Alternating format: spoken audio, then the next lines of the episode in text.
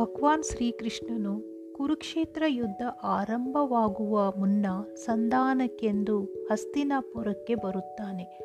ಆ ಸಂದರ್ಭದಲ್ಲಿ ದುರ್ಯೋಧನನನ್ನು ಕಂಡ ಶ್ರೀಕೃಷ್ಣನು, ದುರ್ಯೋಧನ, ಭರತ ಚಕ್ರವರ್ತಿಯೇ, ಮುಂತಾದ ಮಹಾಮಹಿಮರು ಜನಿಸಿದ ಕುರುವಂಶದಲ್ಲಿ ನೀನು ಜನಿಸಿರುವೆ.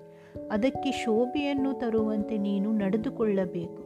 ಆದರೆ ನಿನ್ನ ಆಲೋಚನೆ ಕಾರ್ಯಗಳು ನೀನಾಗಲಿ, ನಿಮ್ಮ ಕುಲಕ್ಕಾಗಲಿ ಒಳ್ಳೆಯ ಹೆಸರನ್ನು ತರುವಂತಿಲ್ಲ. ಆದ್ದರಿಂದ ಸನ್ಮಾರ್ಗದಲ್ಲಿ ನಡೆ ಎಂದು ಬುದ್ಧಿವಾದವನ್ನು ಹೇಳುತ್ತಾನೆ. ದುರ್ಯೋಧನನು ಕೃಷ್ಣನನ್ನು ಕುರಿತು, ನಾನು ಸತ್ಯ ಧರ್ಮಗಳನ್ನು ತಿಳಿದಿದ್ದೇನೆ, ಆದರೆ ಆ ಮಾರ್ಗದಲ್ಲಿ ನನಗೆ ನಡೆಯಲು ಸಾಧ್ಯವಾಗುತ್ತಿಲ್ಲ. ಅಸತ್ಯ, ಅಧರ್ಮಗಳು ಏನೆಂದು ಅರಿತಿದ್ದೇನೆ, ಆದರೆ ಅದನ್ನು ಬಿಡಲು ಸಾಧ್ಯವಾಗುತ್ತಿಲ್ಲ. ನನ್ನ ಹೃದಯದಲ್ಲಿರುವ ಭಗವಂತ ನಡೆಸಿದಂತೆ ನಡೆಯುತ್ತೇನೆ ಎನ್ನುತ್ತಾನೆ.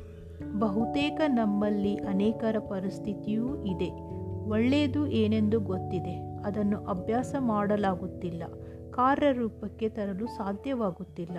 ಕೆಟ್ಟದು ಏನೆಂದು ತಿಳಿದಿದೆ. ಆದರೆ ಅದನ್ನು ಬಿಡಲಾಗುತ್ತಿಲ್ಲ. ಈ ವಿಷಯವನ್ನು ಎಂದು ನಾವು ನಮ್ಮ ಜೀವನದಲ್ಲಿ ಅನುಷ್ಠಾನಕ್ಕೆ ತರುತ್ತೇವೆಯೋ ಅಂದು ನಮ್ಮ ಸಫಲತೆಯನ್ನು, ಯಶಸ್ಸನ್ನು ಕಾಣುತ್ತೇವೆ.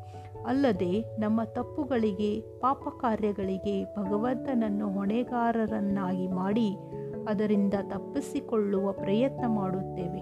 ಆದರೆ ಒಳ್ಳೆಯ ಕೆಲಸಗಳನ್ನು ಮಾಡಿದಾಗ, ಹೆಸರು ಕೀರ್ತಿ ಬಂದಾಗ ಅವು ನಾವು ಮಾಡಿದ ಕೆಲಸಗಳಿಂದ ಉಂಟಾಯಿತು ಎಂದು ಸಾರುತ್ತೇವೆ.